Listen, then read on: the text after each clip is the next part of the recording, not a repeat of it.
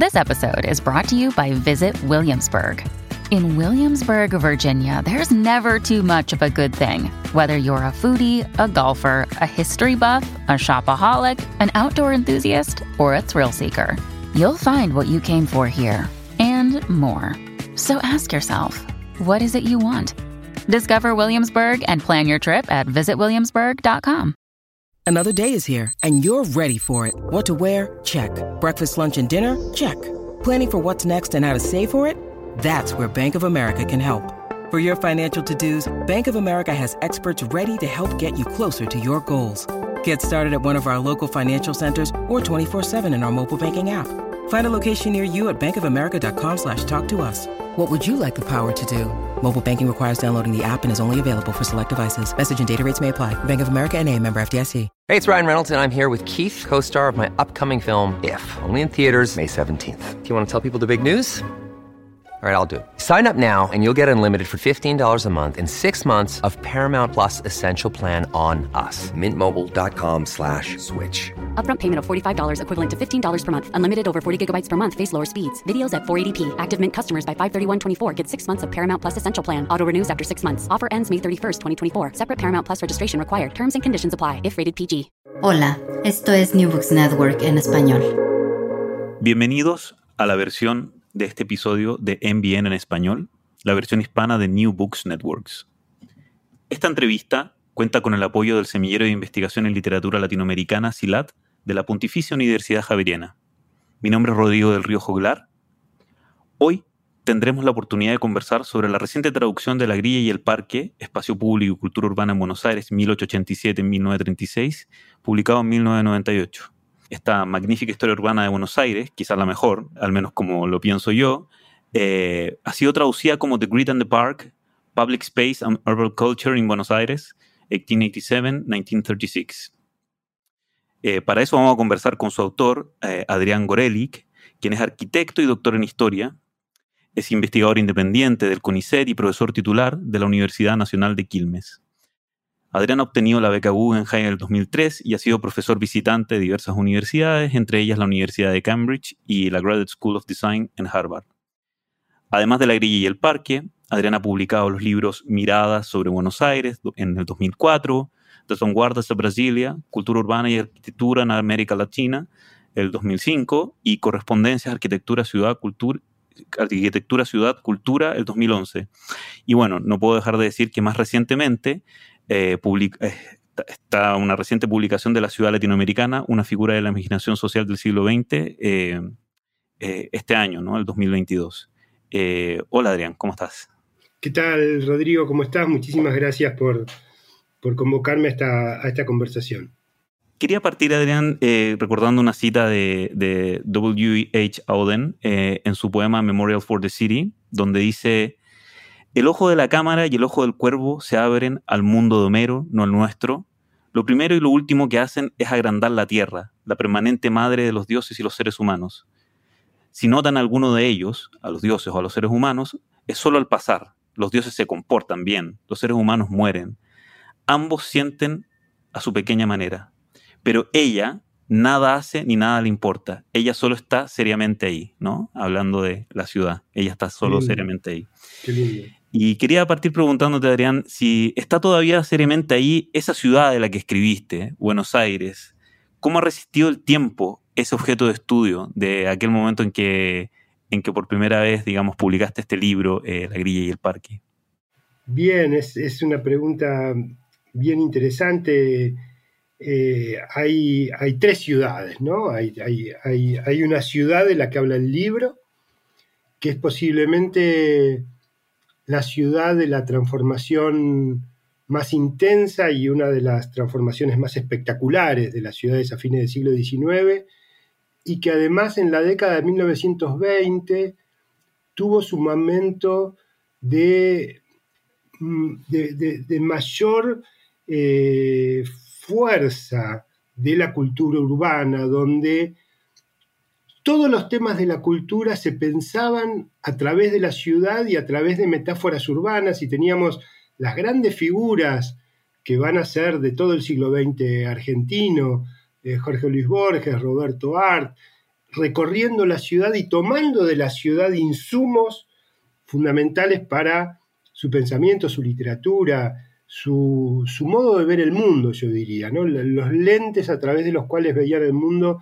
tienen muchísimo que ver con lo que ellos encontraban en Buenos Aires. Entonces, esa es una ciudad, la ciudad de la que habla, de la que habla el libro, que termina a mediados de la década del 30, cuando justamente se produce ya un cambio muy importante que sería un nuevo estadio en la modernización de la ciudad. Luego está la ciudad de cuando yo publico el libro, de cuando yo hago la investigación y cuando yo publico el libro, que son los años 90, nuevamente una década de enormes transformaciones, una década donde la ciudad se deshizo completamente de las características que marcaban lo que yo llamo el ciclo expansivo de las ciudades en Occidente, que es un ciclo, yo aquí tomo a un, urbanista italiano que a mí me gusta mucho, que es Bernardo Secchi, que él define que las ciudades en Occidente tienen un ciclo expansivo que va más o menos desde mediados del siglo XIX hasta la década del 70, que es cuando se produce una, una, triple expansión de las ciudades, una expansión en el territorio, que es la expansión urbana, la que más, más fácil de identificar y de ver, una expansión hacia adentro en la sociedad, que tiene que ver con que esas políticas de alguna manera supusieron y luego ratificaron al estado de bienestar con la idea de que cada habitante tiene que ser un ciudadano y un ciudadano tiene que ser, además de un consumidor, un miembro activo de la comunidad política y eso fue un proceso de integración hacia adentro que cohesionó a la sociedad urbana. Y por último, una expansión hacia adelante en el tiempo, que es la idea de proyecto, una idea que recorría a toda la sociedad en, en el sentido de pensar que el mañana, por un lado, iba a ser mejor que el hoy y por otro lado, iba a ser mejor en parte porque íbamos a poder aplicar sobre ese mañana ideas, programas, eh, políticas que lo mejoraran, ¿no? La, idea de futuro, la idea de proyecto, una idea consustancial al propio modernismo urbano y arquitectónico. Esto termina en la década del 70, pero en Buenos Aires eh, la década del 80 es una década de decadencia ciega, en el sentido de que es una decadencia que no eh, interpreta lo que está ocurriendo, que cree que puede poner parches todavía a esa vieja estructura expansiva y hay además una... Bueno, la década del 80 es muy interesante en Buenos Aires porque tiene por un lado toda la efervescencia política de la transición democrática y una tremenda crisis estructural de las infraestructuras urbanas, de los transportes, una crisis económica muy, muy bestial, donde todo parece caerse a pedazos, al mismo tiempo que hay una ocupación del espacio público fenomenal, digamos, de la sociedad que sale a la calle, al mismo tiempo todo parece estar eh, cayéndose a pedazos, como, no sé, como muestra muy bien una novela de, Sergio Cheife, que, que, acaba de morir eh, muy joven y, con, todo, con toda la vida por delante para seguir escribiendo, una novela que se llama El aire y que realmente muestra esa especie de ciudad caótica desarmándose en pedazos. Entonces, va a ser en los 90 donde la política, la política de, que en Argentina fue la del presidente Carlos Menem, una política neoliberal, asuma que se había terminado el ciclo expansivo, pero lo asuma del peor modo imaginable, es decir, no tratando de ver qué elementos de aquella eh, progresividad que tenía incorporado la dinámica expansiva podían llegar a ser recuperados en una nueva fase, sino directamente reconociendo que eso había terminado y que ahora íbamos a vivir ya no en una ciudad expansiva hacia afuera en el territorio, hacia adentro en la sociedad y hacia adelante en el tiempo, sino en una sociedad, en una ciudad de archipiélagos excluyentes mutuamente, ¿no? que es un poco la ciudad que comienza a surgir en los 90 con Puerto Madero como su principal eh, estandarte y que continúa hasta el día de hoy en, eh, digamos, archipiélagos de exclusión, ya sea por mucha riqueza o por mucha pobreza. Entonces, esa ciudad archipiélago es la que empieza a surgir en la década del 90 y hoy cuando pasaron 25 años de la publicación del libro y de esa experiencia, eh, hay, otra, hay otra ciudad, pero una ciudad en la que de alguna manera se ha producido la realización de esa matriz de archipiélago que ya es muy difícil de, desterrar, ¿no? Adrián, un poco volviendo al, libro, em, ¿qué historia de Buenos Aires, para los que no lo han leído todavía, digamos, eh, nos cuenta la grilla del parque, sobre todo eh, digamos, pensando que va a llegar al público eh, angloparlante y que muchas personas seguramente van a querer utilizarlo en sus clases, incluso, ¿no? En, las universidades de habla inglesa. ¿Qué historia de Buenos Aires nos cuenta la grilla del parque? ¿Y por qué contaste la historia de la expansión urbana de Buenos Aires, digamos, a través de estas dos formas, la grilla y el parque? ¿Qué explica la forma urbana por sobre categorías de sujetos, por ejemplo, o desde infraestructuras propiamente tal, ¿no? Si tú tomaste la forma urbana, ¿qué, fue, ¿por qué fue esta decisión y, cuál es la historia que nos cuentan estas formas urbanas? Sí, yo creo que una manera de comenzar a responder es una pregunta, digamos, muy, muy, eh, que, muy, muy, muy compleja que requeriría mucha conversación, pero una manera de comenzar a responderla comenzar a responder un aspecto de, la pregunta, es hacer una, rápida comparación con, un gran libro sobre Buenos Aires que fue escrito un cuarto de siglo antes, eh, que es eh, el libro de James Covey, Buenos Aires del centro a los barrios, eh, que es un libro que él se propone trabajar, digamos, un periodo un poco más reducido, de 1870 a, mil, a 1900, creo que llega a 1920 o algo por el estilo, no, no lo recuerdo bien. Y muy, muy metido en las ideas de algún modo economicistas, desarrollistas del periodo, Scobie es un gran libro, es un gran libro todavía que, del, que hay muchísimo para, aprender y para disfrutar.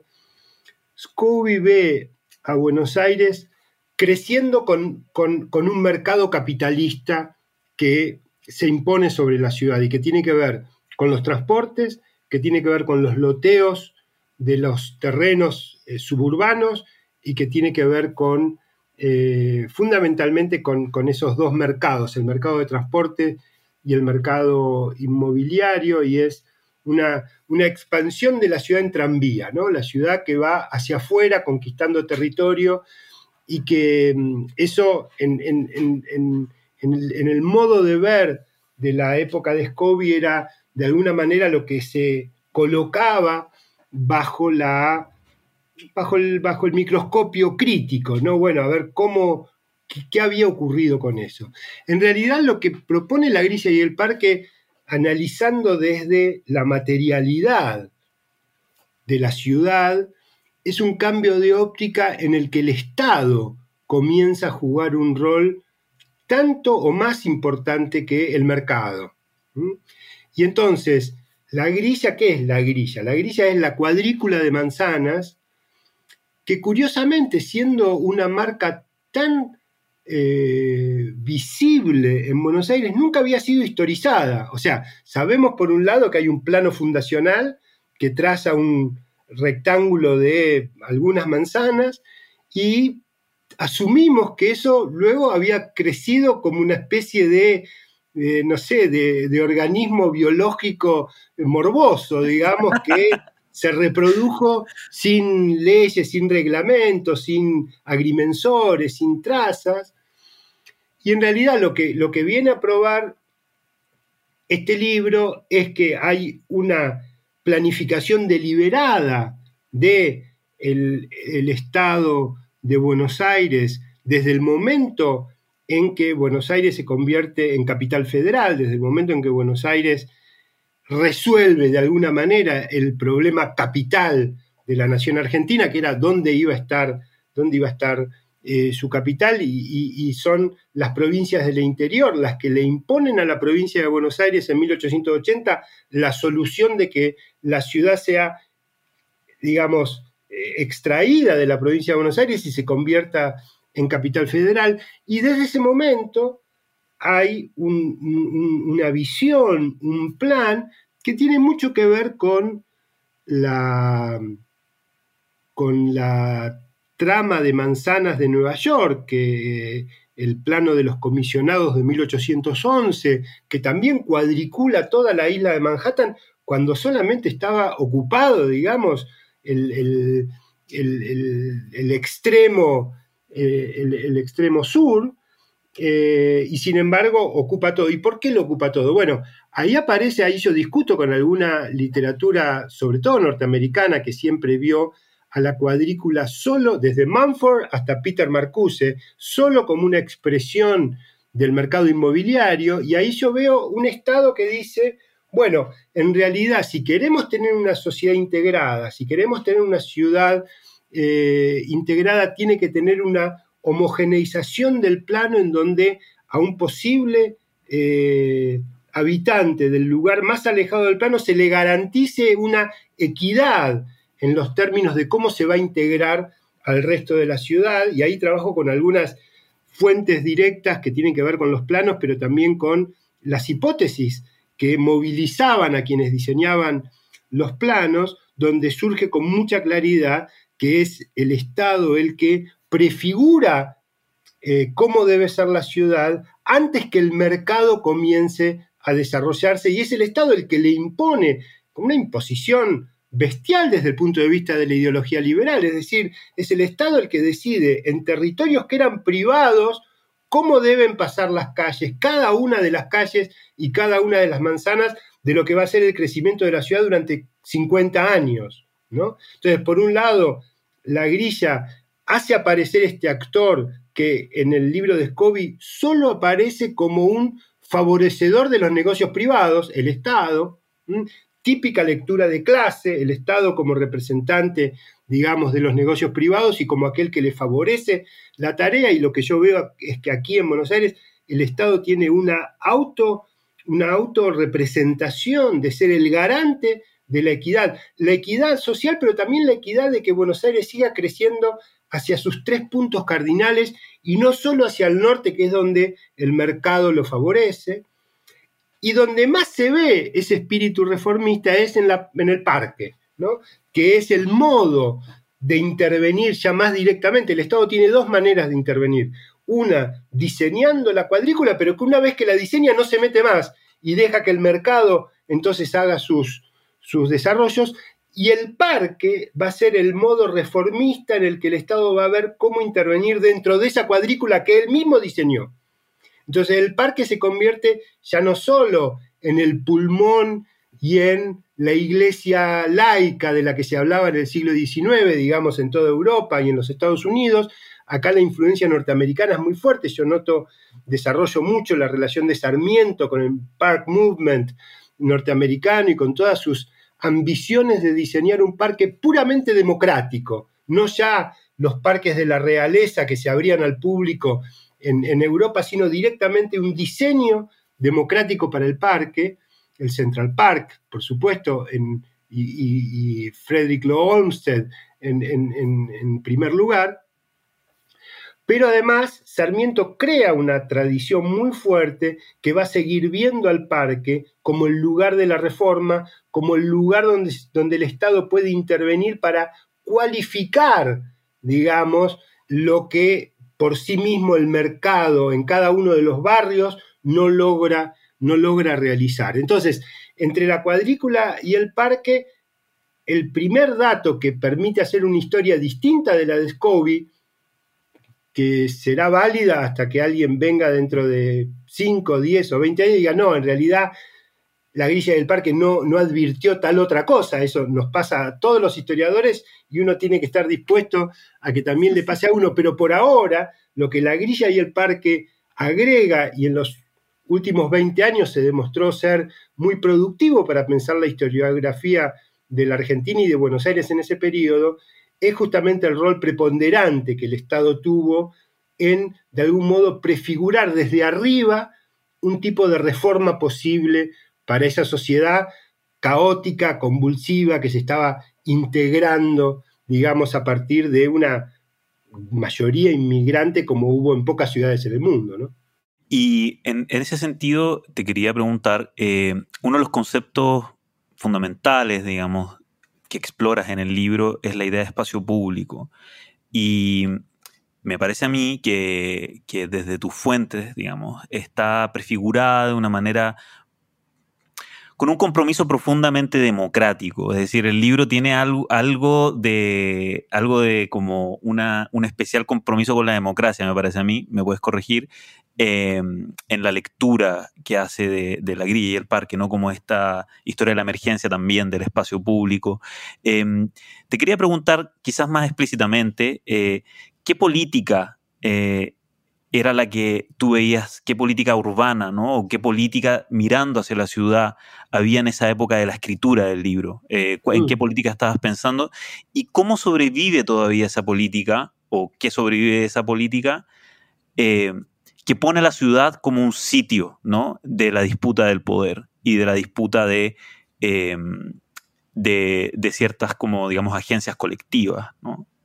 Sí, tal cual, tal cual. te agradezco mucho la, la interpretación.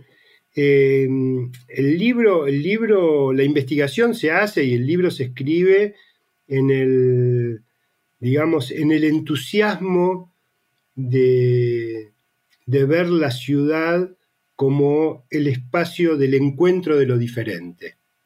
Y eso es algo muy de época, muy de época, digo, es el momento en el que se recuperan debates de la década del 50 y del 60, como los libros de Hannah Arendt eh, y, de, de Habermas, que son libros que se habían escrito hace mucho, pero que en el mundo, se, no solo en Argentina, no solo en América del Sur, en todo el mundo se vuelven a leer en la década del 80 a partir de la caída de los totalitarismos, las dictaduras, etcétera, donde la categoría de espacio público, una categoría despreciada por muchísimo tiempo, digamos, eh, vuelve a ser recuperada junto con la ciudad para discutir la democracia y la modernidad, digamos. Eh, estos dos elementos son los dos, dos de los más potentes eh, nodos teóricos que tiene la década del 80 en el mundo, espacio público y, modernidad, y creo que la ciudad empieza a aparecer como el lugar donde eso se materializa, donde eso se hace posible, ¿no? Y a mí ahí, eh, a mí me costó bastante encontrar un modo de trabajar esta categoría que resultara productivo. ¿Por qué? Porque cuando uno lee a todos los teóricos del espacio público, y aquí incluyo a Richard Sennett, eh, cuyos libros también se estaban traduciendo o llegaban en inglés en ese momento y fueron enormemente importantes, pero todos tienen una visión epigonal del espacio público. ¿no? Para Hannah Arendt terminó en la polis griega, ya ni siquiera el ser cristianismo anula cualquier posibilidad de espacio público.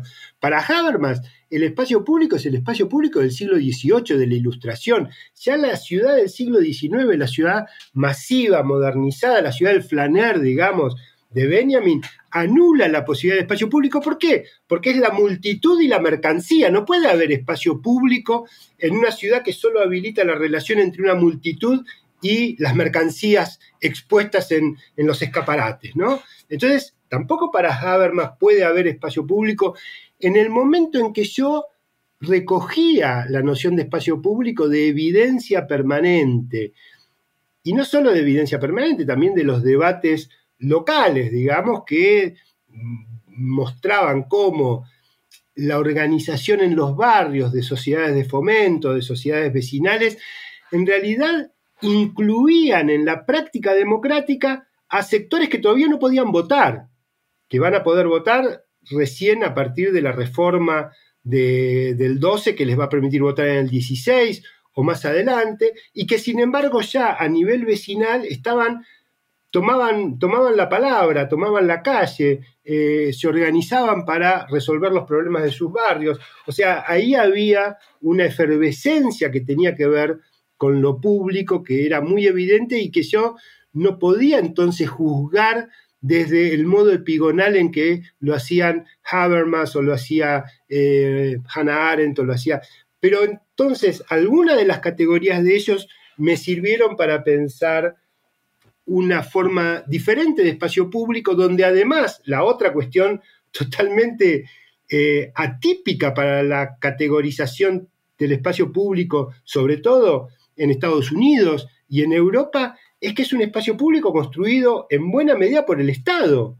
Eso para Habermas sería un escándalo, digamos, ¿no? O sea, un, un, espacio público construido desde arriba sería completamente escandaloso.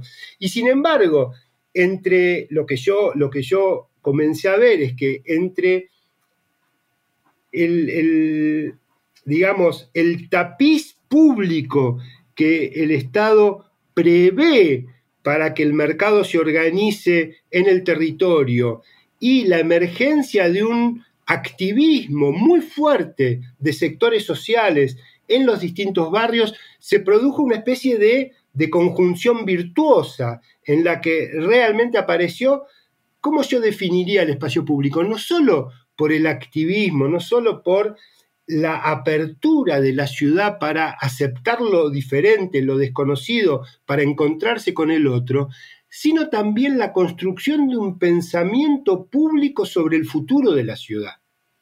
Y eso estaba ocurriendo, digamos, en esta especie de efervescencia que se producía en las calles de Buenos Aires. ¿no? Entonces, a mí eh, este clima de reflexionar sobre este elemento tanto tiempo despreciado como es el espacio público, me sirvió para meter a la fuerza, de alguna manera, una categoría en un lugar que no estaba prevista para esa categoría.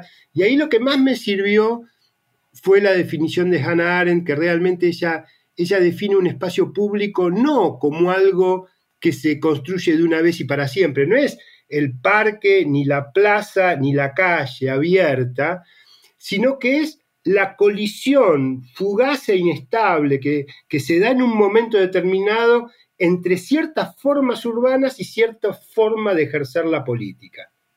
Entonces, esa especie de irradiación de lo político en la ciudad es lo que yo traté de capturar con la categoría de espacio público, que me pareció, yo luego del libro comencé a, a hipotetizar un poco sobre lo que yo llamo las categorías puente, ¿no?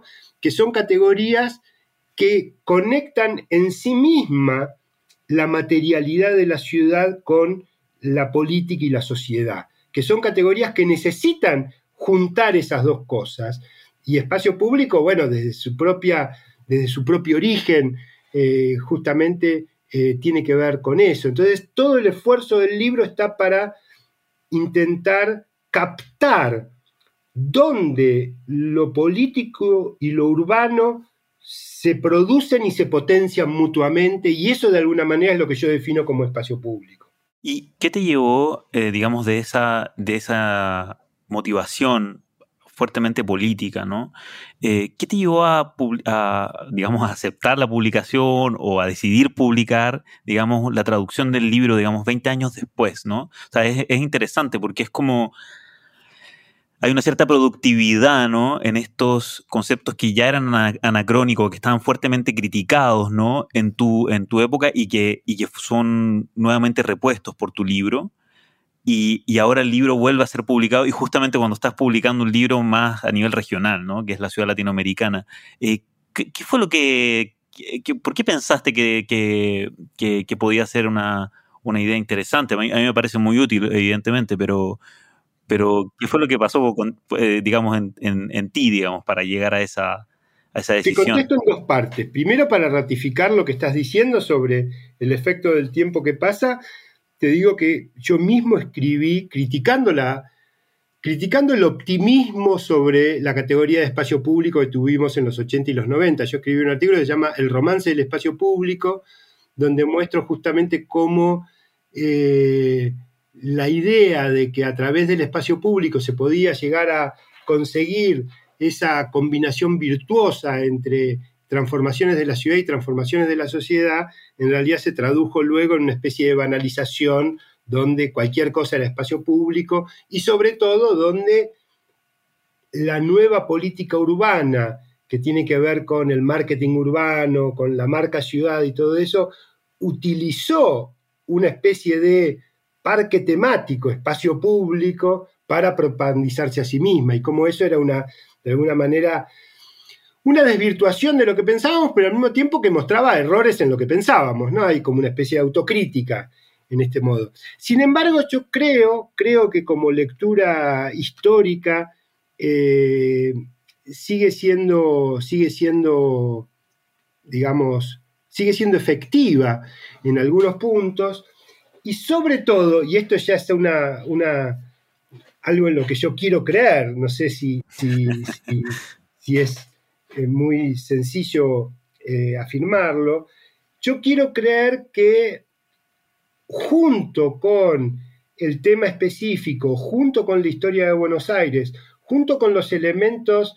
digamos, de alguna manera singulares que aparecen de la historia de Buenos Aires, el libro, el libro intenta construir una perspectiva de historia cultural urbana que me parece, que me parece que eh, ofrece, ofrece, digamos, algunas pistas respecto de cómo pensar las ciudades, de cómo pensar la cultura desde las ciudades, y creo que eso es algo que, eh, junto con sus valores, que los cuales fueren historiográficos, le sigue dando interés en algunas personas. Y ahí no, no, puedo, no puedo eludir para decir, bueno, a mí no se me ocurrió traducir el libro, o sea, esta es una ocurrencia y este libro está traducido gracias al empeño generoso, pero al mismo tiempo comprometido con una idea sobre este libro que tuvo Natalia Magluf,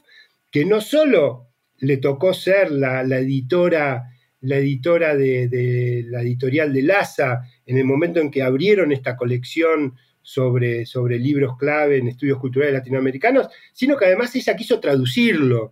Y esto a mí me, llenó de alegría porque yo a Natalia la conozco como historiadora del arte y yo admiro muchísimo su trabajo y que ella hubiera querido traducirlo fue para mí una, demostración justamente de, compromiso con, la empresa de, de, poner este libro en inglés, que no solo me gustó, sino que además me pareció que le hacía justicia al carácter más experimental del libro, porque al no ser ella una traductora profesional, también hace un experimento de traducción y ese, esa, esa de alguna manera, solución eh, eh, experimental para la traducción realmente es, lo que más me gusta de haberla traducido. Porque, bueno, uno a esta altura del partido pasaron 24 años desde que se publicó el libro, eh, digamos, no es que abrigue eh, grandes expectativas de que esto abra a, públicos de no sé qué. No, la verdad, la verdad que no, pero por supuesto, al mismo tiempo, la, la ambición y, la ilusión de que, de que, un libro así se pueda leer en otras lenguas es muy fuerte y, se lo tengo que agradecer a la iniciativa de Natalia. Ahora, en cuanto Natalia me dijo que ella lo quería hacer, que a ella le interesaba y que ella lo quería traducir, yo le dije que por supuesto, me parecía eh, lindísimo y que le agradecía muchísimo. Yo mismo no sé si hubiese, si, yo, si a mí me hubiese tocado dirigir una colección como esta, no sé si hubiese elegido este libro para iniciarla. claro, pero ¿por qué? Porque es un libro, es un libro arduo, no es un libro, no es un libro, yo tal vez hubiera empezado con algo más ensayístico, incluso tomando el tema urbano, digamos, ¿no? Eh, este es un libro que hay que sentarse y, ponerse a leerlo línea por línea, digamos, no es un libro, eh, porque es un libro muy metido adentro de la historia de Buenos Aires, adentro de la historia argentina, porque, digamos, porque pone en práctica una idea de cultura urbana donde la ciudad tiene que estar en diálogo con lo más avanzado de las otras historiografías política, social y cultural para realmente producir algo diferente. ¿no? Yo digo ahí en el prólogo a esta edición, yo digo, si, si realmente yo tuve que leer todo Borges de nuevo para poder ver qué decía específicamente sobre la ciudad, pero además cómo la ciudad había impactado las formas en que él escribía. Si yo tuve que leerlo de nuevo, fue porque justamente creo que la cultura urbana produce algo interesante cuando cambia la perspectiva, cuando cambia la óptica con la que otras cosas se habían leído. Pero para eso obviamente tengo que poner en funcionamiento, en movimiento dentro del libro toda la bibliografía más reciente sobre Borges y más reciente en aquel momento sobre lo que sobre Borges.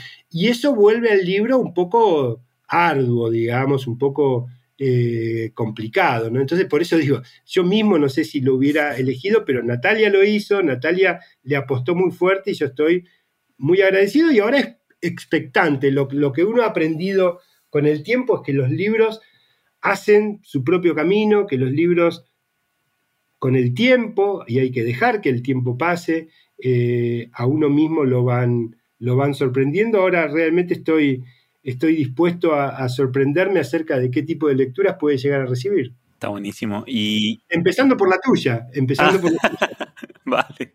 Muchas gracias, Aaron. Bueno, ahora, ahora te, quería comentar un par de cosas, pero antes de eso quería preguntarte, porque estoy de acuerdo que el, libro tiene, tiene cierta complejidad, digamos, tiene un argumento o uno o dos argumentos bastante fuertes, eh, entre ellos lo que describías del espacio público, pero también es un libro que tiene varios momentos, ¿no? Es decir, hay cierta autonomía de ciertos episodios, me parece, eh, o que se pueden leer solitos, digamos, sin el argumento eh, principal. Y te iba a preguntar qué momentos de ese libro te han seguido acechando, digamos. O sea, yo en lo, personal a mí me gusta mucho eh, toda la, justamente todo el episodio Borges con Coppola y Borges tocando la casa, ¿no? Con las manos. Pero hay algunos momentos que te han vuelto a acechar respecto también a los problemas contemporáneos de la ciudad, digamos. Si, si el libro todavía te, resuena eh, en, ciertos, en ciertos episodios con eh, en estos años, en estos más de 20 años que han pasado de su publicación, si has vuelto a él como por alguno de esos fantasmas que quedaron dando vuelta, digamos, del libro. Sí, bueno, uno, uno eh, a ver,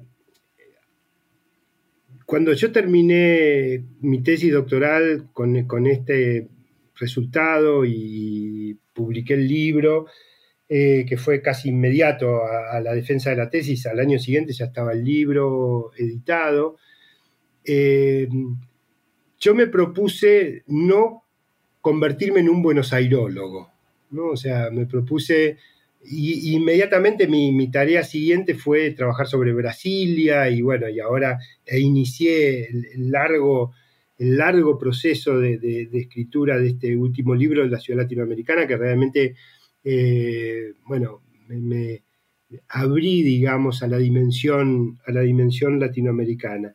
Pero a lo largo de estos veintipico de años no he dejado de volver una y otra vez a Buenos Aires. Es la ciudad en la que vivo, es la ciudad que más conozco. Es la única ciudad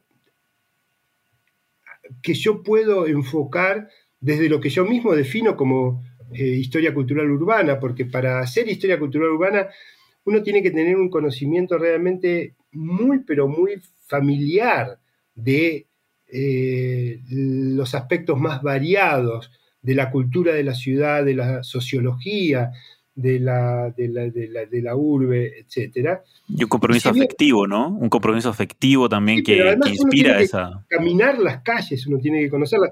Y yo no digo que esto uno solo lo pueda hacer en su propia ciudad, sería, sería una locura decir eso. Creo que, de hecho, nombré el libro de James Covey, que es un libro extraordinario sobre Buenos Aires, hecho por, por, un norteamericano, pero lo que digo es que se requiere una inversión también afectiva, muy, muy fuerte en una ciudad para uno poder lograr articular un conocimiento válido, un conocimiento que válido en el sentido de que sea productivo, que haga pensar a alguien más y que luego sea removido, pero que haya tenido su momento de productividad y evidentemente yo ya a esa altura no estaba dispuesto a hacerlo. Y por eso lo que yo hago a partir de, la tesis sobre la ciudad latinoamericana, en general es historia intelectual, es historia de las ideas sobre las ciudades, historia de los procesos de pensamiento urbano, de, digamos, eh, me instalo en un lugar distinto de la historia cultural urbana, que es una historia que debe trabajar sobre ciudades singulares y de un modo muy, muy cavando en profundidad en cada una de las dimensiones que hacen a la ciudad. Entonces, por tanto porque la ciudad de Buenos Aires es mi objeto histórico, cultural, urbano por excelencia, por no decir el único, como porque yo como ciudadano me involucro mucho con lo que ocurre en la ciudad y con los debates contemporáneos de la ciudad, obviamente en estos 24 años, al mismo tiempo que escribía sobre la cultura latinoamericana, sobre las ciudades latinoamericanas y sobre el pensamiento urbano latinoamericano, volvía una y otra vez sobre, sobre Buenos Aires, y el episodio que vos, que vos señalás, el de Borges y Coppola, es uno de los que más me ha hecho volver, porque, bueno, porque Coppola se convirtió, digamos, en, esos, en estos años, todavía en los 90 era, era poco conocido fuera del círculo de, de los fotógrafos de Buenos Aires, y en estos años se convirtió en una figura de referencia para la fotografía, y yo he sido convocado varias veces a, volver a mirar la fotografía de Coppola y a escribir sobre él, etcétera, o con otros fotógrafos que lo tomaron como referente, como Facundo de Subiría, sobre fotógrafo también sobre el que yo he escrito mucho, y por supuesto porque Borges es siempre un tema que llama la atención y la relación entre Borges y Buenos Aires es uno de los grandes temas de esta, de esta ciudad y de esta cultura urbana. Eh, he tenido que volver, pero yo te diría que ahí he vuelto no tanto, eh, he vuelto con, nuevas ideas o con nuevos descubrimientos, pero no tanto porque eso iluminara algo respecto de el presente de Buenos Aires. Yo creo que en ese sentido lo que vos preguntás, me parece que lo que más me ha hecho reflexionar es haber encontrado cómo se construyó una tradición reformista de la ciudad, ¿no? Cómo de alguna manera eh, en la administración pública, en funcionarios mm, oscuros que no han dejado materiales escritos interesantes, en la práctica urbana, de alguna manera ellos actuaban una tradición reformista que para la cual la ciudad implicaba necesariamente ese tipo de integración social, ese tipo de equidad eh, social. Y eso, eso me, digamos, la producción de un, de un, no sé, de un, de un funcionariato público con ese tipo de yo diría, ni siquiera ideología, era algo incorporado como si fuera parte de la técnica, de la buena técnica, ¿no? Que tenía que ver con esa, con esa manera reformista de ver el rol del Estado en la ciudad.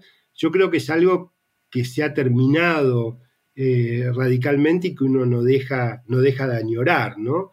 Entonces, a, ese tipo, a tratar de entender cómo pudo cómo pudo formularse ese programa público y cómo podría llegar a reformularse de algún modo, sí me parece que es algo a lo que he vuelto una y otra vez. Adrián, eh, en ese sentido yo te quería preguntar, eh, bueno, yo personalmente sí también tengo, digamos, mi lectura y, hay algo que, a, mí me ha acechado, digamos, desde, desde los años que leí el texto, eh, que mm, me parece muy interesante como justamente como le trataste de dar una reflexión política a esta expansión urbana que fue producida por la migración, ¿no? Y que la cultura eh, ocupaba incluso como, concepto, por un lado, pero también como expresiones materiales de, esa migración que estaba llegando a Buenos Aires, eh, digamos, una, una historia de relativo éxito ¿no? Eh, digamos, dificultoso, pero de relativo éxito de la integración de las poblaciones migrantes a la ciudad, ¿no? Eh, entonces, te quería preguntar cómo es ese, ese contexto histórico y ese, digamos, esa fuerza que autoriza el libro y que lo mueve desde un comienzo, ¿no? Eh, en relación a las actuales crisis migratorias, ¿no?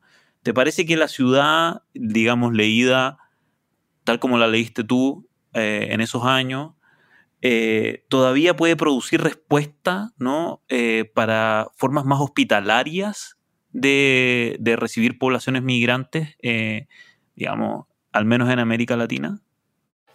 es, muy importante lo que, estás, lo que estás preguntando. Y yo creo que entre que no podemos desconocer que entre la experiencia que yo narro y el presente, desde la década de 1940, es decir, inmediatamente después de que termina mi libro, en, toda América Latina se ha consolidado una manera de acoger a los migrantes que no es demasiado virtuosa como para tomar como ejemplo y que tiene que ver con la Villa Miseria, la favela, la población callampa, los campamentos, etc. Es decir, yo analizo la historia de una ciudad que todavía fue capaz de absorber a los migrantes. Y ojo, ojo, esto es muy importante subrayarlo, porque la procedencia europea de la migración eh, de fin del siglo XIX y comienzo del siglo XX en Buenos Aires no debería hacer creer que eso fue posible porque era una migración europea, mientras que luego, a partir de los 40, no va a ser posible porque es una migración interna, rural, eh, campesina de los países limítrofes, o ahora porque son de los países, digamos, no, eh, no deseados como migración ideal, ¿no? Hay que, hay que entender que cuando la migración real, luego de que la migración ideal fue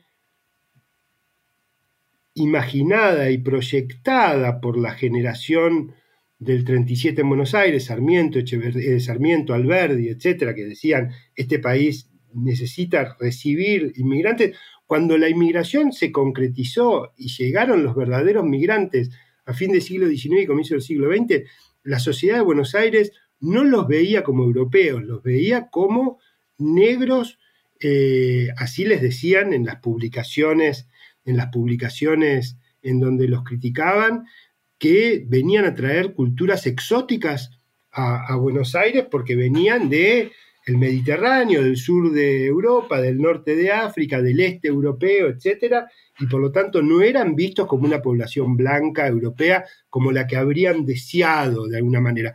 Eso fue una reconstrucción retrospectiva que luego, una vez instalados y una vez acomodados, digamos, se, eh, de alguna manera se, se, releyeron como europeos y fueron sobre todo los europeos que llegaron en 1910, Georges Clemenceau, etcétera, a visitar para el centenario de Argentina, la que les decía a los porteños, pero ustedes tienen una ciudad completamente europea, distinta de América Latina. Y ahí los argentinos empezaron a tomar nota de que los inmigrantes no eran tan exóticos como lo que ellos en realidad percibían de, al, verlos, al verlos llegar. Entonces lo que quiero decir es que no es que fueron bien recibidos porque fue una migración europea. Hay que pensar que Buenos Aires en las tres décadas, cuatro décadas que yo analizo, tiene el 50% de población extranjera. De ese 50%, la mayoría son varones jóvenes. Quiere decir que tenían una visibilidad y una ocupación del espacio público en el que más o menos eran de 7 a 3.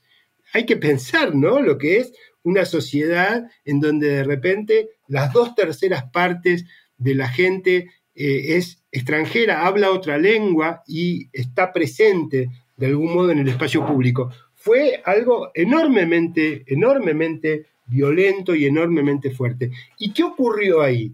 ¿Qué ocurrió ahí? Y ahí me parece que es importante hacer la historia comparada con los Estados Unidos, que es el otro gran receptor de eh, inmigrantes. En Argentina hubo una élite que ante el problema ya existente se planteó que la integración nacionalista era el mejor camino y que construyó rituales nacionalistas desde la escuela para, de alguna manera, lograr que ya la primera generación de nacidos aquí se incorporara a una liturgia nacionalista que los hiciera sentir parte de una misma, de una misma sociedad. Eso, por supuesto, tuvo costos enormes, tuvo los costos de que, como la escuela era en ese momento el lugar del ascenso social, las familias inmigrantes mandaban a sus hijos a la escuela y eso generaba un corte con sus propias tradiciones culturales. Yo creo que hoy la Argentina sería mucha más rica culturalmente si esas tradiciones culturales no se hubieran perdido, no se hubieran cortado. Pero lo cierto es que funcionó como célula de integración social, como célula de incorporación de los inmigrantes a la sociedad. Y hubo, yo, analizo el caso de la reforma de la Plaza de Mayo y lo analizo desde el punto de vista en 1884, desde el punto de vista que fue el intento de crear un espacio monumental para multitudes extranjeras y ya no solo para aquellas familias patricias que se sentían dueñas de los monumentos de la ciudad. Entonces hubo un montón de gestos de eh, la élite dirigente en la ciudad que demostró que ante la situación que si hubiera tenido que elegir, tal vez hubiera elegido que fuera otra la migración, pero ante el hecho existente tomó decisiones fuertemente integradoras, fuertemente inclusivas. Entonces, yo creo que la capacidad está, pero esa misma, esa misma dirigencia no hizo lo mismo cuando vinieron las migraciones rurales en la década del 40 y del 50 y no pudieron construir barrios integrados y quedaron confinados a las periferias de las ciudades, a los barrios marginales, y no lo hicieron en ese momento, menos aún lo están haciendo ahora, donde ni siquiera existen esos residuos reformistas en las, en las, eh, en las élites locales. ¿no? Entonces, me parece, me parece que fue un experimento muy extraño, yo decía, la comparación con Estados Unidos.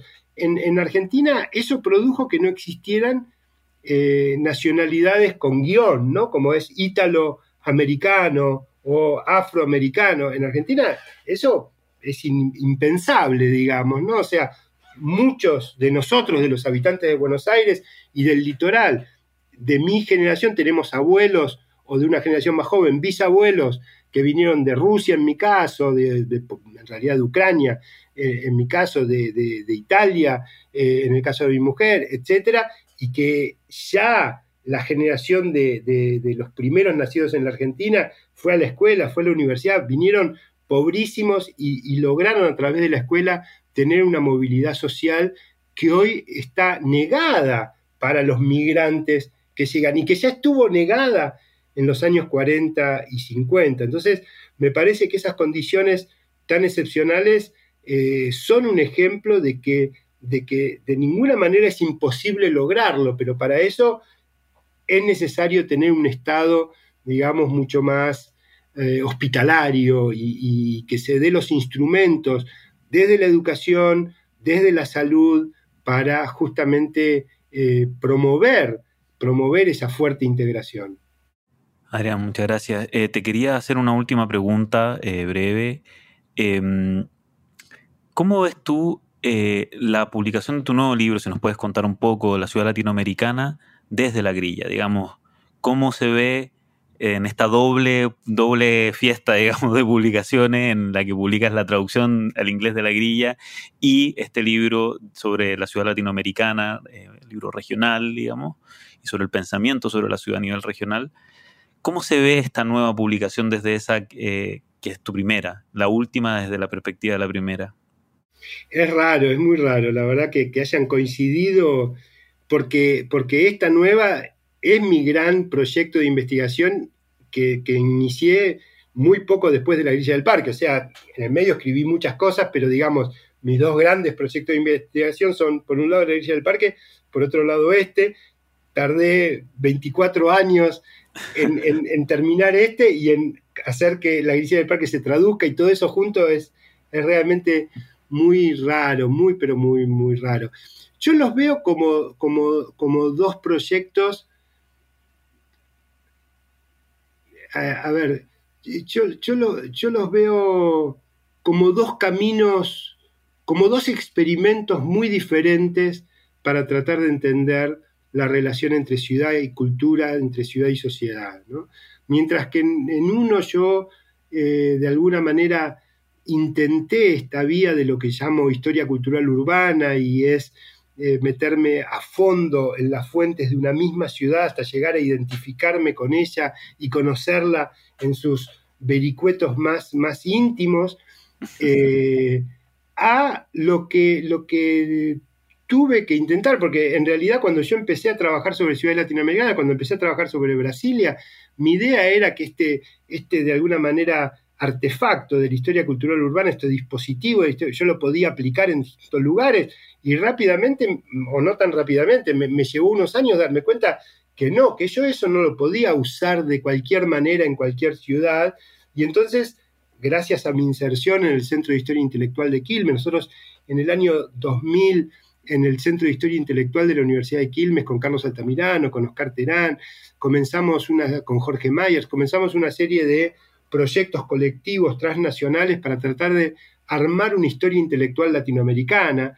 Entonces, en, el curso de, esa, experiencia, yo fui entendiendo que para poder pensar por fuera de Buenos Aires y, más en América Latina, yo tenía que utilizar más los instrumentos de la historia intelectual que de la historia cultural urbana. Entonces lo veo como, un, como otra prueba, como otro experimento eh, muy diferente para tratar de entender, ahora no una cultura de una ciudad, sino el rol que el pensamiento urbano tuvo en un periodo fundamental de América Latina en el que la ciudad era indistinguible de los debates sobre modernización y desarrollo, y que por lo tanto las tres juntas, la ciudad, la modernización y el desarrollo, fueron de alguna manera las que organizaron toda la agenda de las ciencias sociales, del debate político, del debate intelectual, en ese largo periodo que va de la década del 40